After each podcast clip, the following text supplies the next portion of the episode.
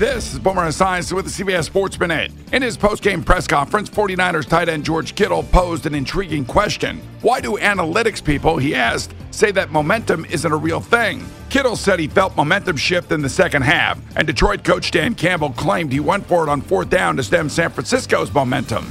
So I guess Big Mo's a real thing. I'm Boomer Esiason.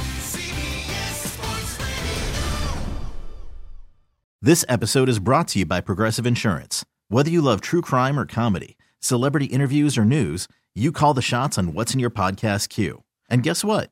Now you can call them on your auto insurance too with the Name Your Price tool from Progressive. It works just the way it sounds. You tell Progressive how much you want to pay for car insurance, and they'll show you coverage options that fit your budget. Get your quote today at progressive.com to join the over 28 million drivers who trust Progressive. Progressive Casualty Insurance Company and Affiliates. Price and coverage match limited by state law.